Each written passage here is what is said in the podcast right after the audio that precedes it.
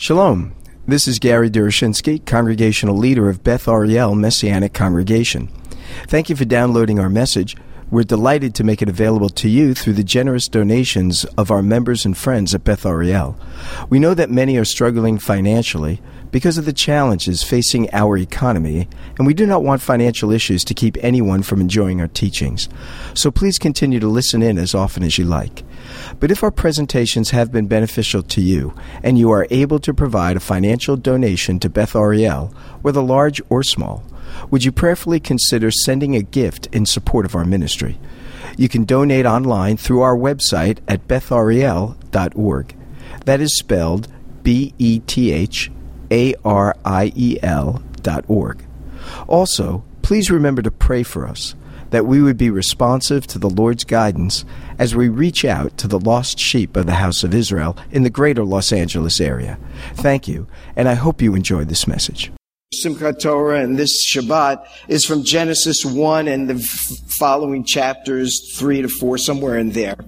And it focuses on the creation. Isaiah 42 is connected to it because in verse 5 we read, This is what God the Lord says, He who created the heavens stretched them out, who spread out the earth and all that comes out of it, who gives breath to its people and life to those who walk in it. I, the Lord, have called you in righteousness. I will take hold of your hand. I will keep you. I will make you to be a covenant people for the people and a light for the Gentiles.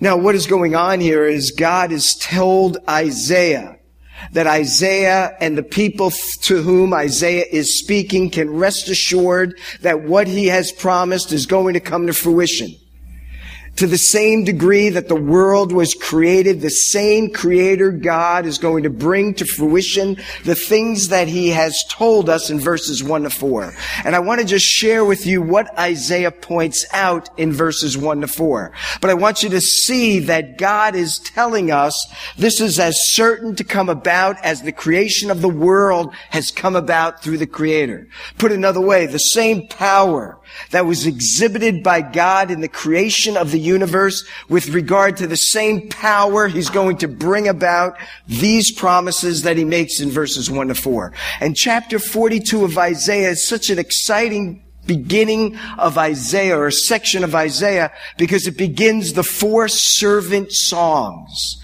This is the first of four. Isaiah 53 is another servant song. But this is the first one. And so it doesn't tell us everything that he's going to tell us in the succeeding songs, but he begins to lay a foundation, open the door crack with regard to who this servant is. And this is what I want you to see. Look at verse one. Here is my servant, whom I uphold, my chosen one in whom I delight. I will put my spirit on him and he will bring justice to the nations. He will not shout or cry out or raise his voice in the streets. A bruised reed he will not break. A smoldering wick he will not snuff out. In faithfulness he will bring forth justice. He will not falter or be discouraged till he establishes justice on the earth. And how certain can we be that this will happen? Because the Lord, who is the creator of the heavens and earth, is the one who will bring this about. So who is this servant? So let me say some things about this. First of all, the servant here is a king. Now, he doesn't use the word king, but he uses some other terms that reveal to us he's speaking about the coming king of Israel. Three times in these verses, you'll find the word justice is used. He will bring about justice. Now, when we think of the word justice, we oftentimes don't have the Hebrew idea of what justice means. We think of justice as what I would describe as retributive justice. Justice with regard to retribution. If you've ever gone to a court of law, and I was just in a courthouse yesterday, and I sat in on these court proceedings, and a large degree of them had to do with traffic violations. And as each individual, I did not have one of those violations. That's not why I was there. But as I was observing what was going on, the judge, the commissioner, whoever it was sitting behind the bench was exhibiting retributive justice. He was telling them, because you had violated this law, you must pay. And that's oftentimes how we think of justice, where wrongdoing is corrected. But there's another kind of justice that this Hebrew word mishpat deals with. It's not a justice that's retribution in nature, but it's justice in the sense of bringing about correction to what is done wrong, what has been wrong. In other words, it's another way of saying making all things right. This idea of bringing about justice is bringing to the world the correction to what is wrong with it. Not punitiveness, not punishment, but restoration and restorativeness. And thus, when you read about justice and you read about the promised king, it says, for example, in Jeremiah chapter 23, that the Lord would bring about a king who would deal wisely and justly. What he's talking about, Jeremiah 23, 5, we don't have time to look at it, but if you were to look at that, he's talking about restoring Israel, making Israel right, because there's been something wrong with her. That's a restorative kind of justice. And so that begs the question, what is wrong that the Lord must bring about a king by his power to bring correction and rightness to what is wrong? In other words, there's something out of harmony that he must bring into harmony. By the way, in the Hebrew text, very often the word shalom is a parallel term to mishpat. Shalom means peace, but it means more than that. It means bringing into harmony, bringing into right relationships. Something is out of whack. And in fact, we're told in verse 42, a bruised reed he will not break. A smoldering wick he will not snuff out. In other words, we are bruised. We are smoldering. We're not brightly shining. We're like a candle that the flame has been snuffed and all we see are these, this smoke that rises up. And what this text is telling us, this king is a king who comes to restore what is wrong to make right. And what he's telling us here is that those that are wrong, he's not looking to break. Those that are smoldering, he's not looking to snuff out. He's looking to heal them. He's looking to make them right. In other words, what is unhealthy is out of whack with regard to its relationship. Think of your bodies. When our body parts are in right relationship one to the other, we are healthy. We are well. We are harmonious. As we get older, our unhealthiness begins to emerge because what happens? Our body parts begin to break down and the relationship of our hand to our feet or to our arms or our other parts as they come together and as we're growing old, those parts are not working properly with one another. And ultimately our bodies are unhealthy. They are bruised, as it were. They are smoldering as it is. The world is out of whack in terms of its relationships to one another. Why are there wars? Because there's hatred.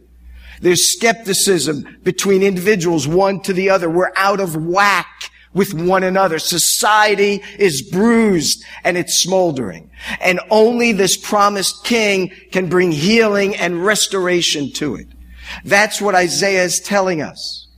But what's really interesting about this, this word bruised is an interesting word in the Hebrew text. It doesn't just mean that on the outside we see a bruising. You know, as I'm getting older, and as I even just walk through my house, and if I hit the corner of a door or or a dresser just a little too sharp, I go, ow, and then I look, and after a while there's this bruise that appears. And it's like there for months. You know, it's like there for such a long time. Like how come when I was younger, I'd get bang, bang, bang, nothing would appear and, you know, and I was fine and the pain would just subside. But as I've gotten older, all of a sudden I'm bruised and it's like I'm tender for like months. And it takes a while for things to heal. This word bruising, is a word that focuses on the external. It looks like a bruise, but deep down inside, there is a terminal disease that's at work. We can't see it. But on the outside, there's a bruising, but inside, there is a terminal element that is bringing us down. That's what this word bruised means. It's oftentimes translated crushed. It's oftentimes translated put to death. Why? Because on the outside, it doesn't look too bad. It looks like just a bruising that will get better, but underneath, there's something that was triggered that will bring about our death. And that's the condition of humanity. You see, all of us are bruised. On the outside, everything looks well. When I was young and I was 17, everything looked well. I even thought I was well. But then when the light began to shine brightly enough to reveal to me that things were not so well deep down inside, I knew that I needed something than just a surface bandage to take care of what was really ailing me. There was something inside I couldn't see that was already working its way through my inner being and into my very soul that was destructive and was alienating me. It was alienating me from the Creator. Remember, this is what Isaiah 42 is about. The Creator is one who brings restoration through the King that He would send, who would restore those of us, and that's all of us, if we turn to Him, who are bruised and have this terminal illness that's working its way in us that we don't see. And we go through life like that. Every one of us in this room is going to die. We are all in the process of dying. But we don't think about that. Because while we know that to be the case, we think of it, it's only a bruise. Until we get later on in life when we realize it's much more critical than just an external bruise. But I'll tell you, that may be with regard to our physical life, but there is something more deadly that is attacking our soul and is attacking our inner life. And that's what God's really concerned about as well. Because the reason why we are all bruised and smoldering and sick is because of what we would read in Genesis 1 and in Genesis 2 and in Genesis 3. Because while God created all things well, something went awry within his creation.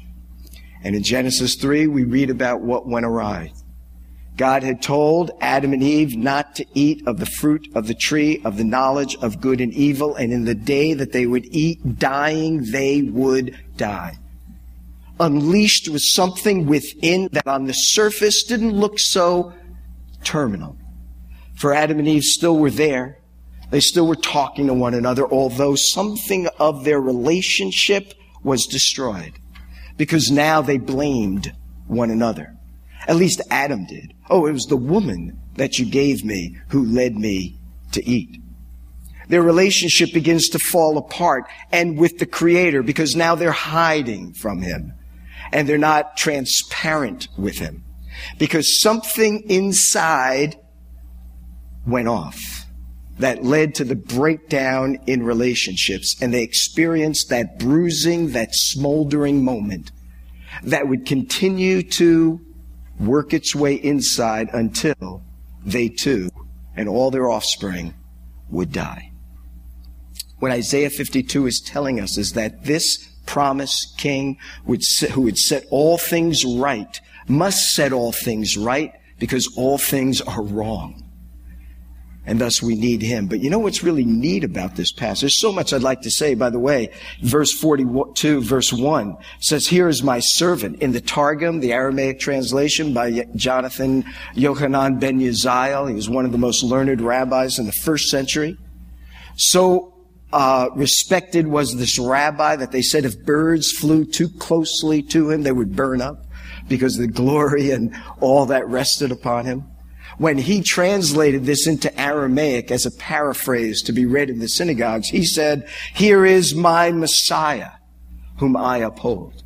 He understood that the servant in chapter 42 is very different than the servant in chapter 41, verse 8. The servant in 41 verse 8 is Israel, but the servant in 42 verse 1 can't be Israel because as we read, he will make a covenant for the people and the Gentiles. So he's doing something for Israel that Israel can't do for herself. And therefore, this servant can't be Israel. It must be another. But you can take some time and look at that on your own. But what I would like you to see in closing, the way that this king brings healing is through his own suffering. Take a look, for example, in verse 4. It says in my translation, he will not falter or be discouraged until he establishes justice on the earth. Now here's the amazing thing I just learned. The Hebrew word for falter in my translation is the same word for bruised in verse 3. Where it says, a bruised reed he will not break, but bring healing to. The way he will bring healing to it is by being bruised himself. And the second word that says smoldering is the same word that's used for discouraged. In other words, this king serves rather than being served. And the way that he serves is by enduring the same distresses we endure. Just as we are bruised, he will experience a bruising. And just as we are smoldering, he will experience a smoldering. And by the way, Genesis 3:15 says that the Lord, the seed of a woman would come about and crush the serpent's head, though he will do what? Bruise his heel. It's the same word. The descendant of Adam, we are told in Genesis 3:15 right off the bat will be a bruised one. This is what Isaiah says in Isaiah 53, that he was bruised for our transgressions. He was crushed for our iniquities. And here in Isaiah 42, he says, those of us who are bruised, those of us who are smoldering, he's come not to break us, to punish us. He's come to bring healing to us. And how will he do that? By experiencing a bruising and a smoldering himself. But the difference is it will not lead to his death. It will lead to our life. He will endure the suffering that we might have life and that we could be restored. That's the work of the king here in Isaiah 42. And if we had time, I'd love to show you how in Genesis chapter 1, the very same outline of this king is very similar to how God creates the universe. In this chapter, we read, right, that he would bring things to order because we're bruised and smoldering. In Genesis 1, it says when he created the heavens and the earth, they were tohu vabohu. They were void and without form. They were chaotic and unharmonious. But what does he do? In the six days of creation, he brings healing to the tohu vabohu creation that was created in Genesis 1. When we ask the question, what creates the problem for the need for healing? Genesis 3 tells us. When we read of God making a covenant with his people and with the Gentiles, we read how God creates man and woman in his image. The parallels are there, and that's why Isaiah makes the claim. The creator of the universe is the one who will bring this about. We here at Beth Ariel rejoice over this servant king who brings healing to our souls and to our lives. The invitation was given to us, to me, and I share it with you. Messiah has said, Come unto me, all you who are heavy laden. I will give you shalom. I will give you rest. I will give you peace. I will give you healing. I will make you whole. I will make you well. I will take the bruising that is in the innermost recesses of your being and I will bring healing to it. I don't know how to quite emphasize enough the need that we have and the joy we can experience. You know, when we go to doctors, we don't like to hear the results because we don't like the treatments that may be offered. but not so with our King. The diagnosis is made, we're bruised with a terminal illness as a result. We're smoldering and one day will be snuffed out. But there is one who has endured what we are enduring. But he would not falter and he would not fail in bringing about the healing and restoration, not only to us as individuals, to our world one day. Elizabeth spoke about that and to society as a whole. But you and I right now have the opportunity to experience that wholeness. We have that opportunity to experience the very healing shalom of our Savior. And I pray you will not squander this moment if you've never invited him into your life. And if you have invited him into your life, that you are to be a healer of others. You are to bring joy into the life of others. You're to bring the message that has healed you to others. We are to exhibit a concern and well-being for others. We're not to break the bruised reeds around us, though sometimes we may like to. But we're to be ones that try to restore it and to bring healing. We don't snuff out the smoldering candles among us that we might like to snuff out but rather we need to help fan the flame that they might burn brightly as the Spirit enables them to do.